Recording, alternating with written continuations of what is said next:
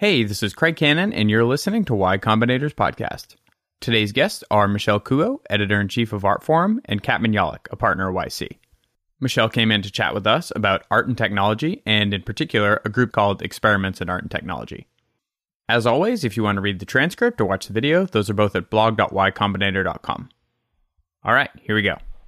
So I'll just start by saying Experiments in Art and Technology was a group that was founded in 1966 by the artist Robert Rauschenberg, uh, by an engineer named Billy Kluver, who was a research scientist at Bell Labs. Uh, at that time, literally the heyday, or basically it was the heyday of Bell Labs, which was the ground zero for sort of everything as we know it. None of what we're doing right now would be possible without the um, invention of the transistor, for example. Um, all of these breakthrough inventions happened at Bell Labs, and it was really the center of the telecommunications revolution. So this engineer at Bell gets together with these artists, some of whom are really, you know, prominent at the time, and they are they've there have been they've they've sort of met each other through some just really almost chance social circles, but also through um, some art world uh, friends in common. And you know, Jasper Johns needed a neon, wanted a neon light in the shape of a letter, the letter R, um, for one of his paintings, and he didn't want a cord uh, running from the painting to an electrical socket. So somehow we got hooked up with Kluver, this engineer from Bell, and said, Can you do this? Well, it turns out it was kind of a complicated problem at the time. How do you make a battery powered neon light that's small enough to fit behind a painting, uh, et cetera, et cetera, et cetera. Well, he did it. So they had these various uh, collaborations, but then Rauschenberg and Kluver the artists and the engineers thought, why can't this, why can't we bring this to everyone? Why can't every artist who's curious about, you know, making something float have access to an engineer who works on pneumatic technology? So, um, how could you uh, create these collaborations and then how could you even scale them or grow them so that uh, this becomes a mass sort of phenomenon? So they set about trying to um, basically start to get the word out, to get artists and engineers together. Uh, the first real project they did um, that they undertook was uh, probably you know one of the largest endeavors at the time. It involved uh, over 40 engineers and artists. And uh, it was this performance series that took place in new york in um, at the armory which was a huge cavernous space. And basically to get to make the performance what became the performance pieces uh, they paired artists choreographers musicians composers um, with engineers most of them from bell just because what was that process of pairing them like well, it was very tumultuous. So they had meetings, and again, it was very ad hoc. In other words, it was it was really a word of mouth thing. So um, Kluver would bring in friends from Bell, Rauschenberg, and Robert Whitman and other artists would bring in friends from their circle. Uh, this happened to include John Cage, uh, David Tudor, Yvonne Rainer, uh, really people that would become extremely well known afterward. Um, but were already prominent at the time. So they had freewheeling meetings. They actually held them at a high school in Berkeley Heights, New Jersey, which was near the Kluver's house. Um, they would go up. There were uh, people who uh, lived sort of more upstate, so they would go there, and they were just um, really trying to literally brainstorm to bounce ideas off one another. And you know, of course, the artists wanted things like, uh, you know, I want a missile that floats. I want, um, you know, a, a, light bulb that will explode. I want walkie talkies. I want remote control. Um, I want sound that will respond to the uh, viewer as they're walking through space in real time. And like any tech person knows, non tech people think technology can do everything all at once already. So they were really just pie in the sky. And I think the engineers were really uh, shocked, but also really enthusiastic because they hadn't had experiences like that um, in large measure before.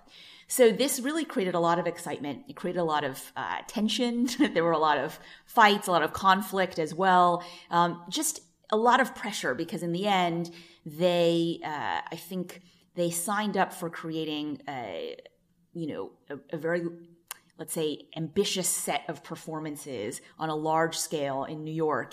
And at the end of the day, uh, you know, very little was tested or tried out.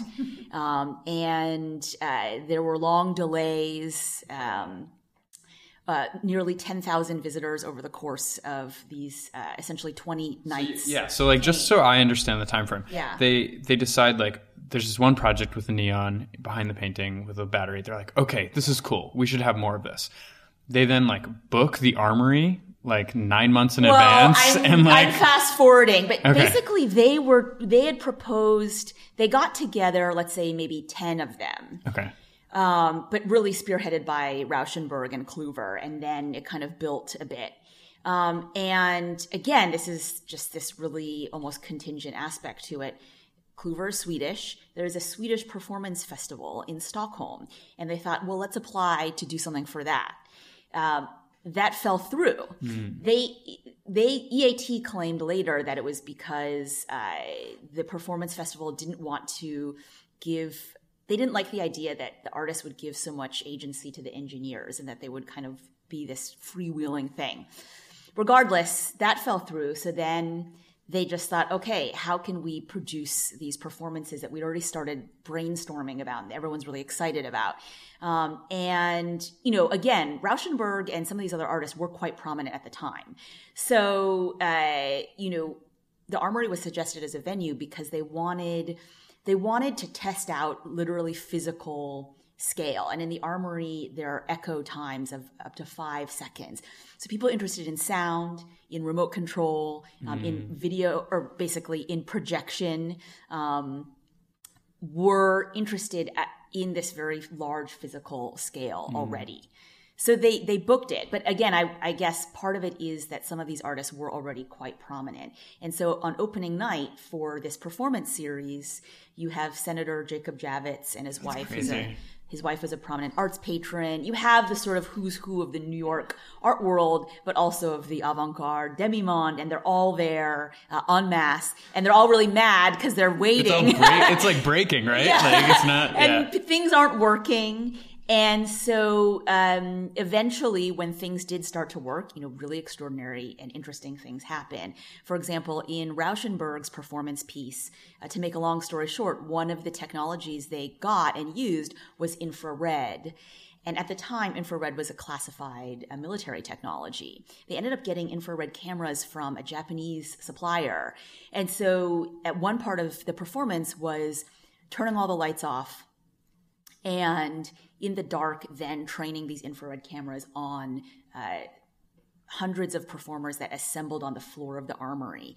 And so you got these very ghostly spectral images um, of these people for the audience at large. And again you know that was an extraordinary thing that happened. It's like as if today you would have an artist that ha- had access to the pentagon and was spending time you know toying around there. So that was really unprecedented. Um, and from there, they got momentum even more. Um, they grew to a few hundred people, and then uh, anyone could really become a member. You just signed, you filled out a form, and you sent it in. And so at their peak, um, by around 1970, they had uh, nearly 5,000 members. What did it mean to be a member? So basically, to be a member, uh, you could get access to this network. In other words, you could fill out what you're interested in, whether you're on whatever field you're in. Um, if you're an artist, you could say, uh, I'm interested in new plastics um, and holograms and also cybernetics. And then if you are an engineer, you could say, well, this is my disciplinary expertise. I'm also really fascinated by, you know, kinetic sculpture, or I really like, you know, dropping acid. Discover, like, how are people discovering this? This is like pre-internet. They're just like, okay, yeah, I'm into acid. I guess how, I know how that makes it to your town, but like, so they part of the whole thing was outreach, and they're very uh, they made a concerted effort, obviously not only to reach out to artists, but then to go to IEEE, which was the you know engineering society. They had a Hans Haacke had a booth, was manning a booth there and handing out flyers. So again, it's like, let's take this to the trade fair, to conferences. Um, they gave talks. Um, they did, you know, almost like, not really publicity, but let's say tours of schools. The university was, of course, a whole other connector. Yeah. Um, and what you see as well is this, uh, this network of what becomes or was a kind of academic military industrial complex. All these people are really in communication, and so EAT is basically saying, well, how can we get the word out? So, can you explain the actual uh, Rauschenberg like piece at the Armory? Because I thought that was particularly cool. Yeah, so Rauschenberg had uh, decided to. Uh, he was very interested again in, first of all, remote control, this what he kind of thought of as action at a distance. You know, how can you make something else happen but not be physically tethered to it? Um, he's also interested in sound effects, um, in sonic, uh, sort of in noise as well as um, you know experiments basically in acoustics and um, the other part of it is really uh, almost creating something let's say poetic out of people's movements and he was also interested in games mm-hmm. and at the time a number of artists had already or were already exploring the sort of structure of the game uh, and it was also uh, very much a conscious reference to game theory mm-hmm. even and so all of these layers are definitely you know there Rauschenberg's piece basically set up in this huge cavernous expanse of the armory uh, a tennis match. But it wasn't a regular tennis match. Uh, he set up a tennis court. He had the artist Frank Stella, who at the time was actually taking tennis lessons from a tennis instructor named Mimi Kanarek. So the tennis instructor and Frank Stella are on the tennis court and they play a game of tennis. But it so happens that the rackets, the tennis rackets, are actually uh, hot wired. So each time you hit the ball, uh, a resounding, uh, amplified, a microphone would pick up an amplified sound that would resonate throughout the armory, and it uh, triggered a, a, huge bank of lights to be turned off. So with every volley, a successive uh, set of lights would be turned off. So by the end of the game, which has no winner or loser, the armory is in complete darkness. And then that's when these infrared cameras were turned on. Ah. And a mass of uh, sort of, they're not really performers. They were people that Rauschenberg uh, sent out sort of vague instructions to, but they were just supposed to gather on the floor and do um, maybe make a motion, like pull your ear or touch the person next to you. Just these sort of very vague uh, instructions. So that's what they were doing, assembled on the floor, and the image of them via infrared is then projected above on these huge screens. Mm. Um, and then at the end of that, um, they turned one spotlight on, and the um, choreographer uh, Simone Forti came out and was being carried um, and was singing a sort of Italian folk song. So again, this is all, you know, it's it's not a regular narrative. It doesn't really make any sense, but it what it did was really push um, it investigated some questions around uh, performance, play, sound, uh, imaging technology, and also the idea that you could have um, you could have a performance didn't have to be about a climactic spectacle. It was about s- some other kind of experience and a kind of experience that um, the artist hoped you wouldn't have had before. Mm. Um, and that you know, really that was the case. Of course, the first night, the rackets didn't work. So they were, or the lights, this, the trigger for the lights didn't work. So they were actually manually turning off the lights. So you know, sort of jerry rigging or, you know, retroactively, you know, making the piece happen. Uh, later it did. But so, you know, again, it was, it was really a, a test and an experiment in every sense of the word. And at the time, you know, people didn't really, uh, they didn't really sort of understand that that's what it was. So I, I've been wondering this the whole time, right? Because it like so much of this technology was so new at the like to the extent that you had never even seen an infrared camera, right? How are people talking about this art and technology overlap? Because I, I know, or I think I imagine how people talk about it now, but how are people talking about it at the time? Well, you have a couple different attitudes. One is, um, you know, wonder and astonishment. This is amazing. Isn't this so uh, incredible and exciting? And uh, part of that is a very futurist strain of language, which is, um, you know, people basically trying to predict what's going to happen and having fun doing so, just like the artists were in a way as well. Yeah. Um, but you have a lot of people uh, theorizing about the future of communication, the future of images, the fu- future of human perception. And so there's a lot of literature around that from, you know, at every sort of uh, end of the spectrum. And then there are people who are extremely critical and wary. And at the time, you know, this is the height of the anti-Vietnam protests. This is a moment when, you know, well, 10 years or so after the military industrial complex is coined as a term, uh, it is a concept that begins to really take root. And particularly among the avant-garde, among the counterculture, among the very artists that, uh, and some of the engineers that are part of EAT. So they actually came under a lot of flack. I mean, there are articles actually written in Artforum as, as well as elsewhere that essentially accused EAT of being complicit with, uh, you know, the military and taking that as far as you might even Yeah. uh, go. So that was also part of why I think EAT had a very uh, conflicted reception at the time and why maybe people haven't heard so much about it since then as well. And you get, it really crystallizes both the utopian and the dystopian attitudes toward technology at the time and what art's role was to either explore that or in fact critique and negate that. Okay, and so this led to um, the automation house, which uh, like I have Yeah. so. What was it exact? Did you see that part of the video? No, I didn't. it's Crazy. Okay, so what is it actually called? Oh, Automation House. It's called Yes. Automation House. Yeah, okay, yeah. I wrote that down yeah. correctly. Yeah. So this is like their um, the collaboration between I think I got this right. American Foundation on Automation and Employment. Yes. So basically, this argument that they were having at the time, which is exactly like the same thing as today. Yes. Like the robots are going to take your job. Yes. And so it's uh, Kluver and he uh, and the people and I forget the guy's name who is the organizer of that.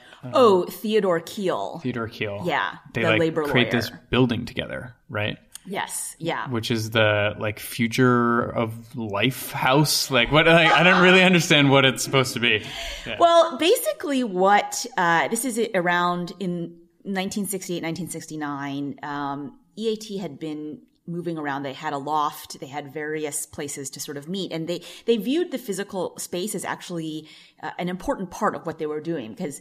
As much as they were actually building what would become a, a real network that was sprawled globally, um, they also wanted what they called a place to try things out, you know, a, a, a testing ground. And so they thought various physical spaces like a loft could be that place. Um, then uh, they got into, again, through Rauschenberg in large part, uh, talks with this group uh, the American Foundation on Automation and Employment. And Theodore Kheel was the guy who had started this, was the head of this organization, and he was a labor lawyer. He'd actually become well known for mediating um, a massive, uh, I think it was a newspaper workers' strike in the early 60s. So suddenly, all of these concerns about collective action, about technology and and labor um, come to the fore and everyone is really worried that automation is robots will take our jobs. Uh, john f. Kennedy had said you know automation is the greatest threat facing humanity today. And so there was alarm.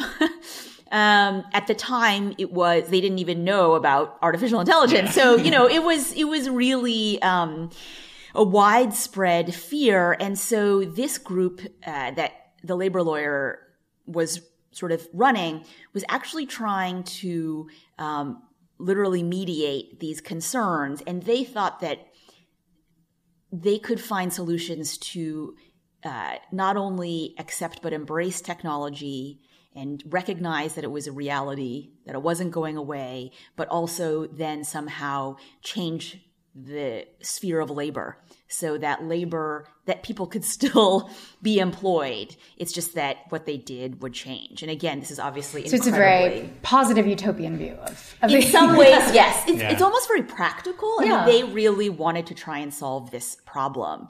Um, but uh, then it dovetailed very nicely with what EAT was trying to do, which was to say, you know, how can we pragmatically understand the force of technology um, in a way that, you know, I think people were really almost willfully blind to. In other words, you reject it and you don't even want to understand it. You you can't really understand it, and therefore you're just you know going to condemn it. So they really wanted to bring people from different knowledge domains, uh, fields of expertise together and try and solve some of these problems. So they decided to uh, build or renovate a townhouse in New York.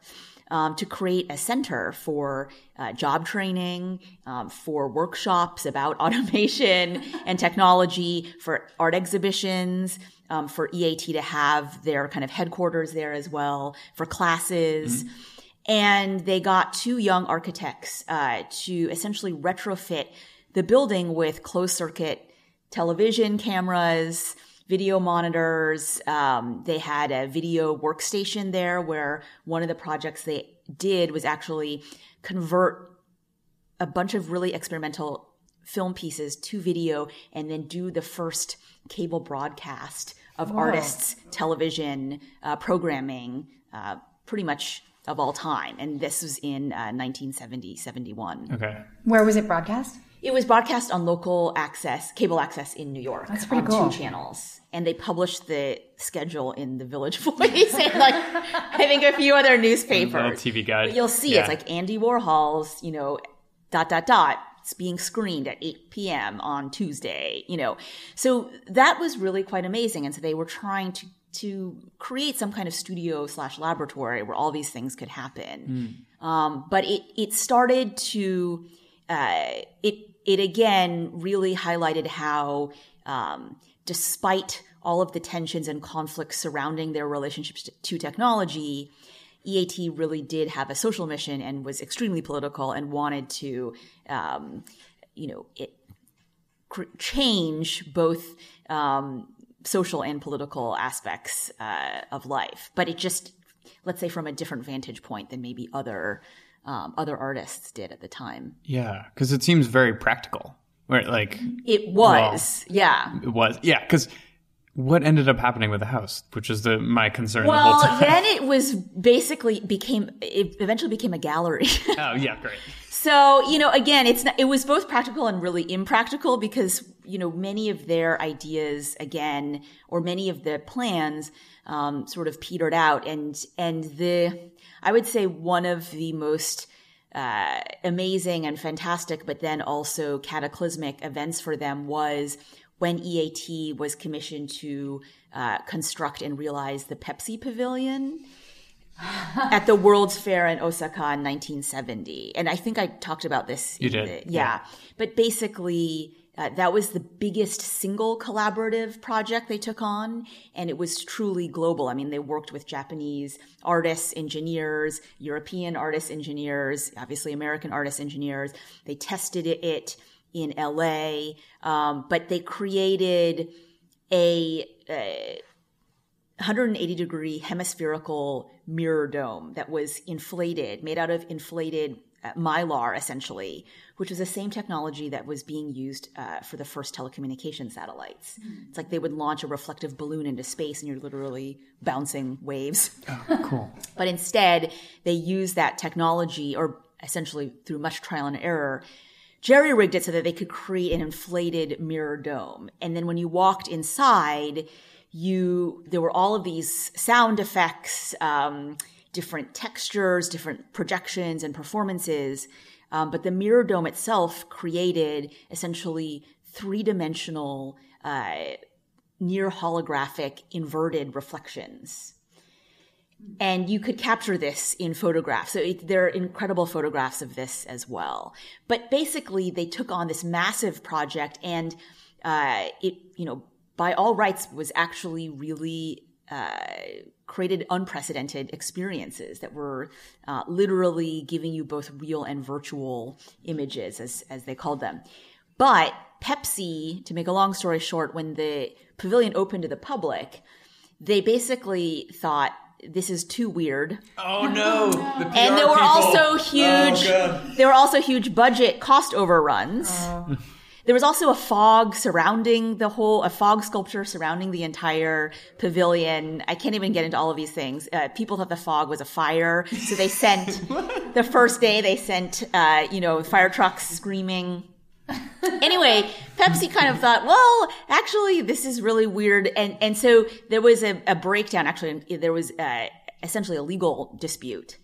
And at the end of the day, EAT sort of got kicked out of the pavilion. They were literally smuggling their tapes, like their uh, sort of, you know, eight track tapes Wow. for programs out of the pavilion. And the end result is that uh, Pepsi replaced all of these experimental sort of uh, John Cage slash David Tudor composed soundtracks with "It's a Small World." Oh. and and and that was effectively enough to like burn everyone out.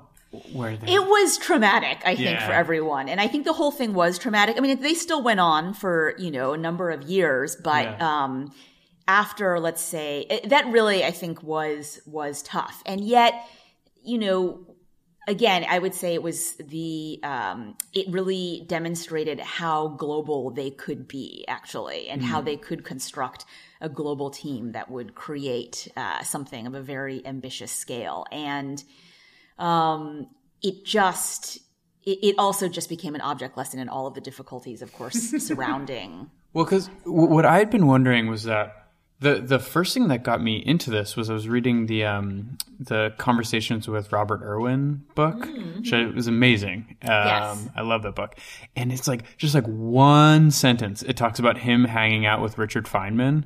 Do you know much about this? Like, I I want to watch that movie. I want, uh, and there's like so such little information online. Um, I don't know if there's footage of it, but There's uh, a photo of uh, yeah. Ro- Robert Irwin and Richard Sir, Sir I always mispronounce his name in like an anechoic chamber. Yes, and they're like hanging out.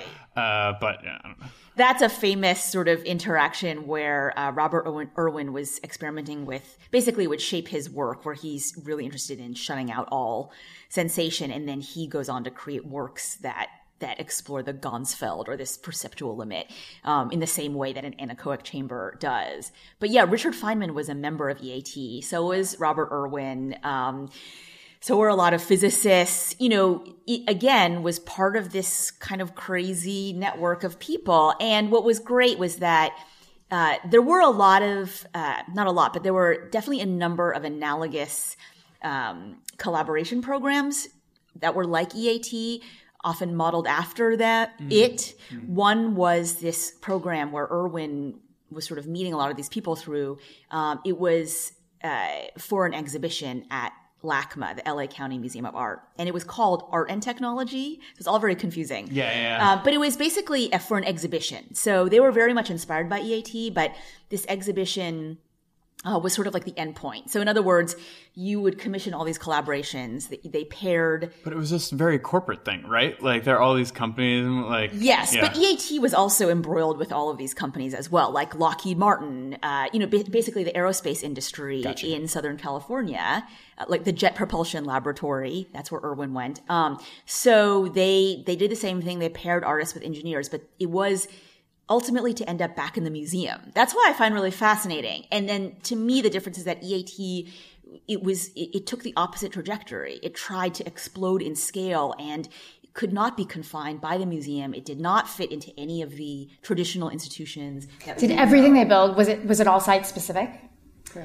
Not necessarily. I mean, uh, you know, what part of what they wanted to do and what they did create was almost even uh, a set of equipment. So, for example, you could go check out the weird hybrid uh, uh, control panel that had been invented essentially or engineered for this other performance. Now it just exists there. You can go take it and it's like a library. You can check it out and use it for something else.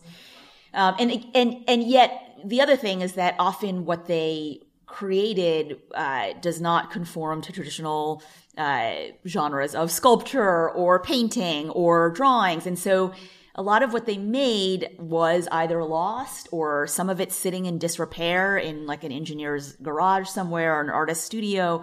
Um, and so the paper trail, so to speak, well, they left a voluminous paper trail, but not a, not a trail of, let's say, uh, traditional art objects. Huh. And, and that's, I think, also part of why it's been hard for people to wrap their heads around what this was or what they did. But this is like a, an ongoing issue in the art world, right? Like maintaining all of this stuff. Yes. I mean, even I don't know the history of it nearly like you do, but the like all the Tinguely stuff, the the, Yes. the the things that break themselves, Yes. which are amazing. Yes. But they like the museum kind of takes the fun out of it because there'll be like a red button that you can hit like once an hour, and then the whole like this thing will just dance and slowly fall apart. if yeah and there are many it's funny there are a lot of ex- exhibitions even nowadays where those things still don't aren't working or like the technicians the conservators have to come and you know sort of they're always panicked um, but Tinguely actually was really one of the first works that Kluver, the EAT engineer, they collaborated on a piece that was basically a kinetic sculpture that uh, destroyed itself in the Museum of Modern Art Sculpture Garden in 1960. And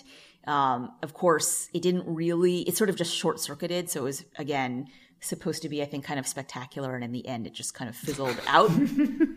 but that was one of uh, Kluver's first uh, collaborations with an artist. But yes, so the idea of uh, incorporating new technologies and new materials, or even unorthodox materials and unorthodox technologies, you know, that is a, a really interesting problem for uh, the production of art, especially starting around the 1950s, 60s, 70s, um, and even more so now, of course, with, you know, God knows what, you know, an artist is using Bitcoin. I have no idea what they're going to do in the future. You wouldn't believe the But- questions you got on Twitter, by the way. Like people are sending in stuff. It's very, it's like There's definitely a blockchain related question. Oh no! I'm gonna I'm gonna have to frantically Wikipedia that again. Um, but just to sort of finish that thought, I think what was really amazing, specifically about um, some of what EAT made, and this is uh, present in, for example, a number, a lot of Rauschenberg's own collaborative artworks from the time that he made with Kluver under the auspices of EAT is that Rauschenberg said, look, I'm making this thing with a transistor radio right now. And, you know, they've done all these complex things to it to make you know, sort of uh, the effects they want. At the time in the 60s, transistor radio was not a mass technology. It had just come onto the market. It was a very new thing fast forward to uh, the 90s this it's this piece which is a sort of sculpture that has these radios embedded in it is acquired by the centre pompidou in paris. Well the centre pompidou is a very funny building. Again to make a long story short uh, it's a very weird piece of architecture but it acts like a faraday cage. So it was blocking all signal.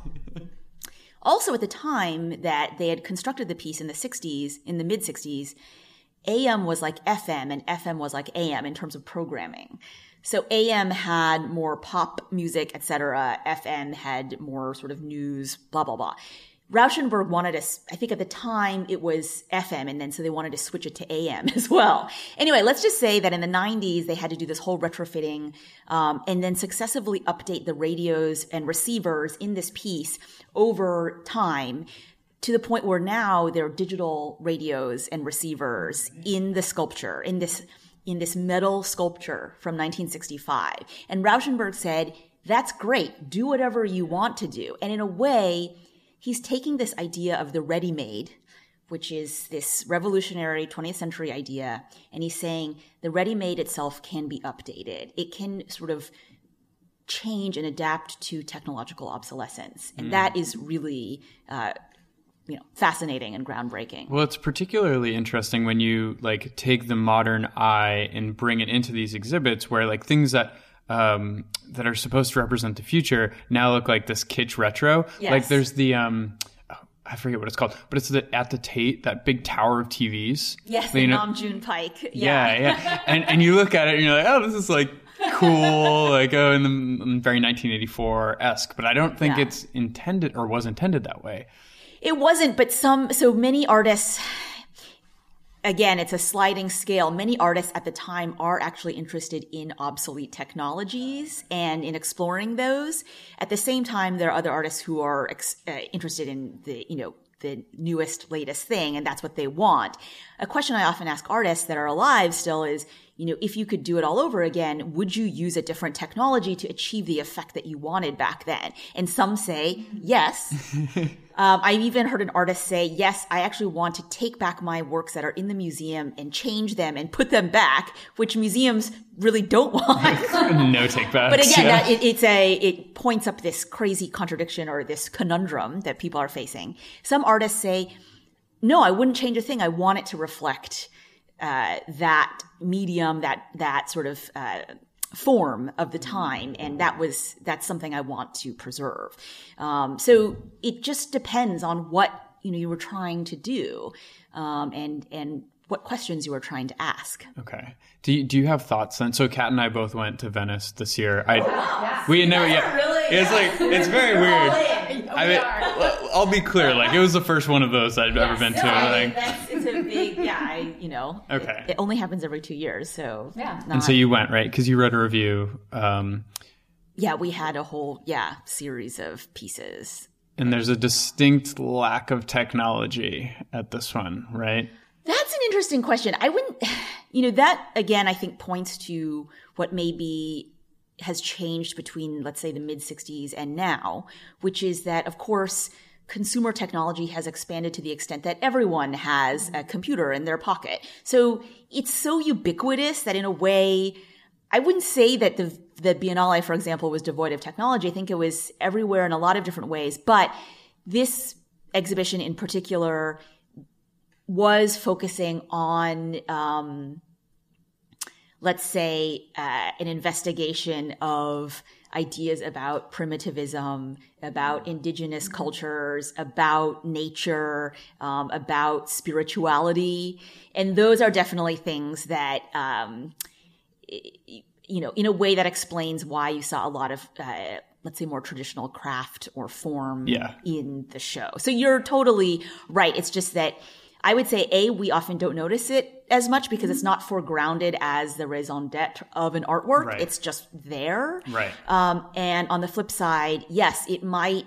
I would say that people are interested right now in exploring, uh, the flip side of the acceleration of technology and its omnipresence, they're interested in also slowing things down in other kinds of perception or in even countering some of the kinds of um, media saturation. I did. I did love sharpening a MacBook Air.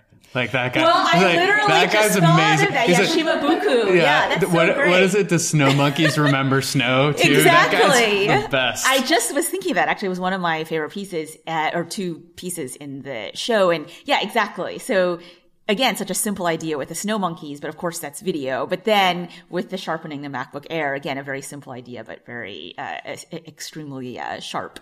So in thinking, no pun intended. Yeah, in thinking about like the legacy of EAT, Yeah. who do you think is doing some of the most interesting work in that you know kind of intersection of art and technology? Uh, you know, again, I would say what's what's exciting in a sense is that so many artists have so much more access to advanced technologies simply because of the, prolifer- the proliferation of these advanced technologies in everyday life. Um, on the flip side, you know, I would say the the the cloisters in which technology is actually being uh, sort of produced or created now are, are still in many ways as walled off to you know the guy on the street as they were before so some of the artists that i think are really either a pushing the boundaries of what art and technology can do together but also of really looking at technologies or, or uh, making it a point to try and engage technologies that most ordinary people or artists wouldn't really have access to. One of them is Trevor Paglen, who, uh, for example, he, um, well, he's kind of a crazy guy. He uh, has a series of incredible photographs that are basically um, taken from remote sites and with very special uh, camera technology um, of drone planes. Hmm. So there are these beautiful photographs, often of an incredibly brilliant night sky, and then there's a tiny speck and it's a drone. So huh. he, he has to do all of these things to get that sort of picture. And, and what he's doing in many different ways, uh, and in lots of other projects as well, is to try and render visible or sensible to us things that are absolutely not visible to us uh, normally or even physically. Mm. So, for example, he is really interested in um, all of these automated technologies that are post vision, so to speak literally things that we cannot visualize because they don't take place in an yeah. optical yeah. realm. So how do you start to even talk about it or engage it or make someone somehow perceive, get some sense of what those processes are? Mm. Um, and he's really someone who I think has, has done that. Um, yeah, I mean, I, I, was just about to jump into some of these questions from Twitter, but I, like, yeah, I, this is I don't definitely want, a new experience for me. I yeah, I mean, this is a it's a new experience for us too. Um, I should retype some of these questions because it makes me sound like I can't read. Although I have like a fourth grade le- reading level, probably. I, um, okay, so uh, there, this um, Anna Sofia Almagro. I also butcher everyone's name. Um, she asked a question about blockchain. Are you uh, I don't, yeah, I don't mean to be patronizing. Like, what's your level of of in the know? Um, we actually published a piece about okay. um, Bitcoin and the blockchain. It was oh. a media study. It was by a media studies um, person, and I will say I relied on a lot of help because my as I mentioned, literally just by coincidence, my partner is a technologist, and actually the rest of my family are all scientists and oh, engineers oh, okay. as well, which is explains something, I guess.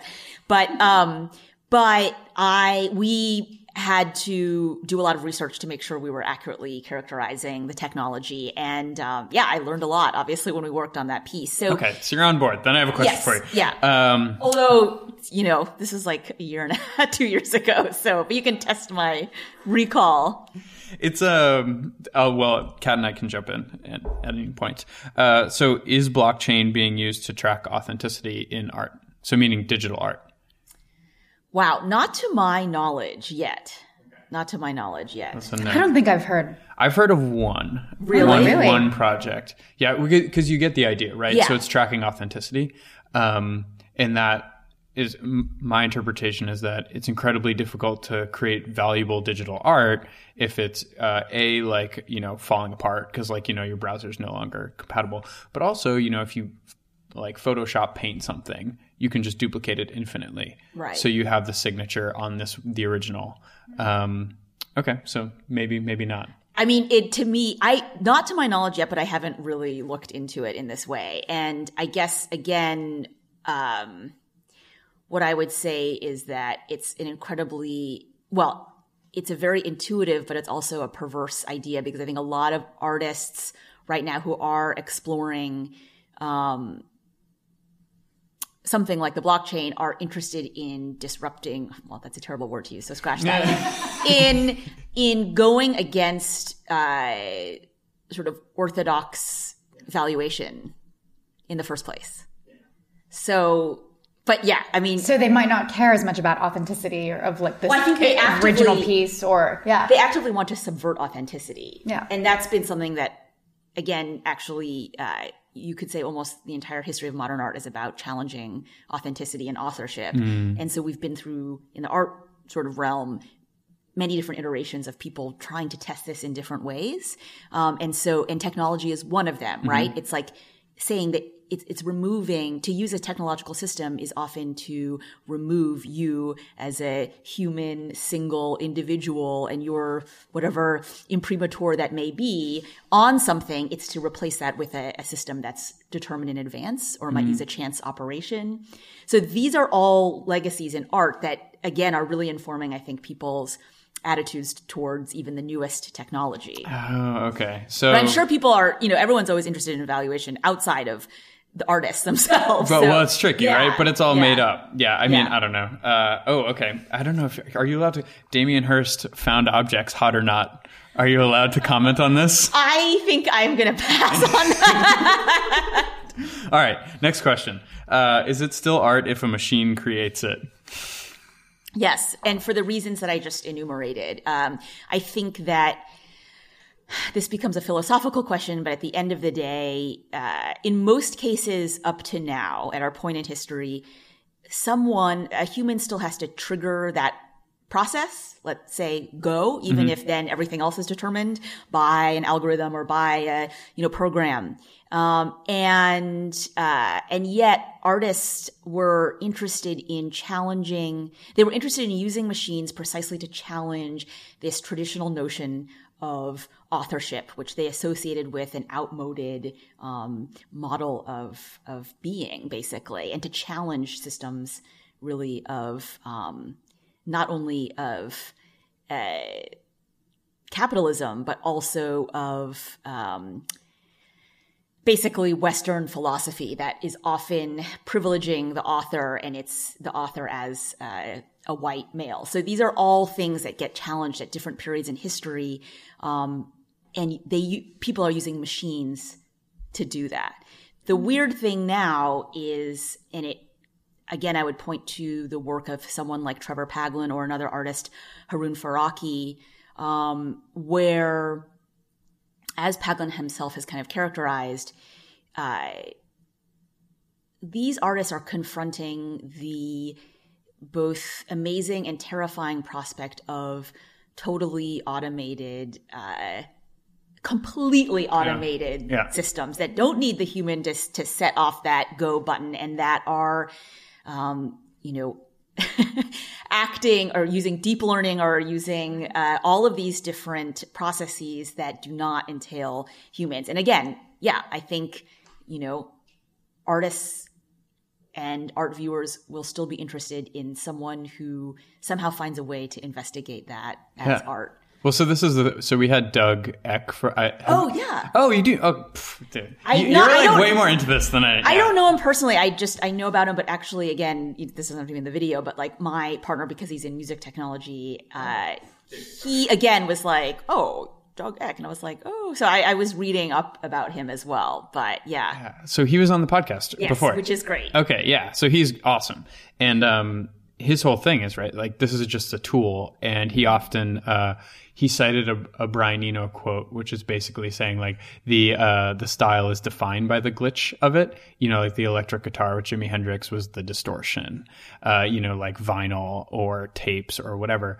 Um and he had been talking about how when photography came out, people were criticizing. It's like this isn't art. Like this is just a reproduction. Yeah. Um, do you think the same thing is just going to be happening with as like machine learning comes into art creation or 3D printing or basically my my question is is this a constant in the art world where like people I, yes, I'll probably never live to see the day when someone doesn't say my kid could do that. So that is a question. And but but again, it's you know to me the real question is um, what is what does it mean to introduce a glitch into something? What does it mean to explore um, the perfection of a mechanical or a computational system? what does it mean to um, try and uh, basically challenge uh, the legacy of virtuosic skill? In other words, the reason photography created a crisis for art was that it said, you know, if the if one of the stated aims of painting was to somehow reproduce the world in the most wonderful way possible. Now you have a machine that just does it automatically. And so what, how do you, how can you possibly, um, try to understand a different way of creating that is, uh, not mimetic, that is not about reproduction? And how can you try and understand um, a mode of construction that might even challenge or critique those systems of reproduction? And that's when you get into the 20th century and, um, you know, Steve Reich, you know, saying, I have the simplest pattern, but then in realization or in its realization, you get an incredibly uh, singular, you know, amazing sonic experience. But, you know, people are playing precisely with pulling the subject out completely, the author out completely, but then also, you know, the, the, realization that you can never quite fully do that. Yeah. So th- there's always these, you know, this tension between sort of total chance, total system, and total control. Got you. Okay. So we just have a couple questions left. Um, this is uh yeah, this has been great. So cool. Sorry, this is getting. I mean, it's a big topic, but it's. I would say also the funny thing is, regardless of the tool, a lot of bad art has been made as well. Right. So, you know, look, it's it. That's what I mean about. Uh, it's not just, of course, about the tool. It's about what you do with the tool, but also maybe you're creating a new tool in the first place, and and that's when I think artists have really pushed the limits of what, um, you know, what sensation is, what perception is, Right. what materials Artists will are. always adapt. yeah, Yeah. And so when you're or even predict. I mean, Right. they might be the forecasters in a way of what um, comes to pass as well. seems like it. Like, In some cases, yeah, in some cases. to their great chagrin. What are the what are oh yeah, what uh happened in like Automation House that didn't come to life or that did come to life, like that they called? that well so um, one project uh, was they had a series of projects they called projects outside art which again gives you some idea of what they were trying to do. And one of the things that's uh, really uh, very funny uh, is a project that was called children and communication. So the ar- artist Robert Whitman kind of spearheaded this project, and and again, part of this is about with these new tools of communication, how can we explore democratizing communication and networks of communication? So they had this idea to set up uh, multiple stations around the city where different school children of different socioeconomic brackets, like in different places, could go and have access to teletype machines, basically primitive fax and telex machines. And so they could then, there are sessions just like go and why don't you communicate with these other children? Just like AIM with each other. Yeah. yes, I know. Instant messaging, sort of. The people are, uh, the, my like, joke is and it went off the rails immediately. this led to AI, A- AOL chat and Match.com. It's Yeah, like and this chat roulette. is, Snapchat. this is yeah, exactly. Proto. um, you know, but anyway, so the children wrote to each other, and of course, there are all these like funny jokes that then weirdly it kind of went off the rails, and kids were using profanity to each other. Like it was just a very interesting, funny sort of experiment, and even I would say, um, as a testament to how. Uh, architectural and formal experience was still really important to these artists and engineers. The uh, the sites in which the children were playing with these machines were specifically devised as these kind of low light um, tents that for whatever reason they thought this would be an interesting environment. It's an intimate environment. I don't know. But but it was really um, you know something where then they uh, explored telex communication with they set up telex stations for adults um, on the occasion of another project in uh, Ahmedabad, India, in Stockholm, in Tokyo, in New York, in LA, and they were having people ask questions about what they thought the future would be like. So again, it's this very, um, you know, uh, in a way, idealistic vision of how people might exchange information across a global network, but also um, with questions that were very much uh, geared toward, you know, fear of what the future might bring as Yeah. well. What um will you make a future prediction about like how these art and technology communities can work together? Because I, I agree with you that both of them seem kind of um in, in the same way like accessible and completely inaccessible if you're not like part of the club or whatever. Right. Right. Um what's your future prediction on their relationship? Well, they're both highly specialized, and, and that's part of why I think you see this isolation. And, and that's precisely, those were precisely the terms that EAT was using back in the 60s as well. How can we um, bring these fields together that are developing in isolation in a dangerous, potentially dangerous way? Um, but again, I think part of it is, um, on the one hand, uh, art actually has a track record of creating public institutions, or that there are public institutions that have been created for viewing and experiencing art. Um, theoretically, one wishes they were more, even more public or more accessible, but they're there.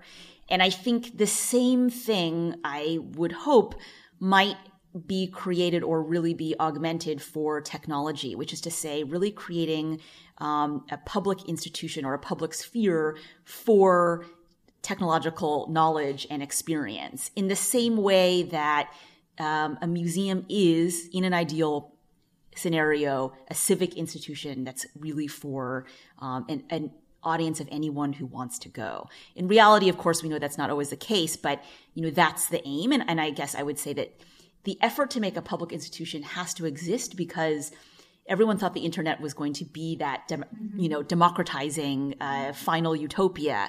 And instead, we've seen the flip side of that, which is the development of ever specialized, ever atomized, ever more esoteric and inward looking um, conversations, or even, I don't know if you'd call it a conversation, but just uh, nodes. So, how do we start to really invert that and, and instill a sense of what a public sphere could be mm. for both art and technology? And only then, I think, would those, I think, domains really be able to talk to each other. Hmm. You got to take down your paywall.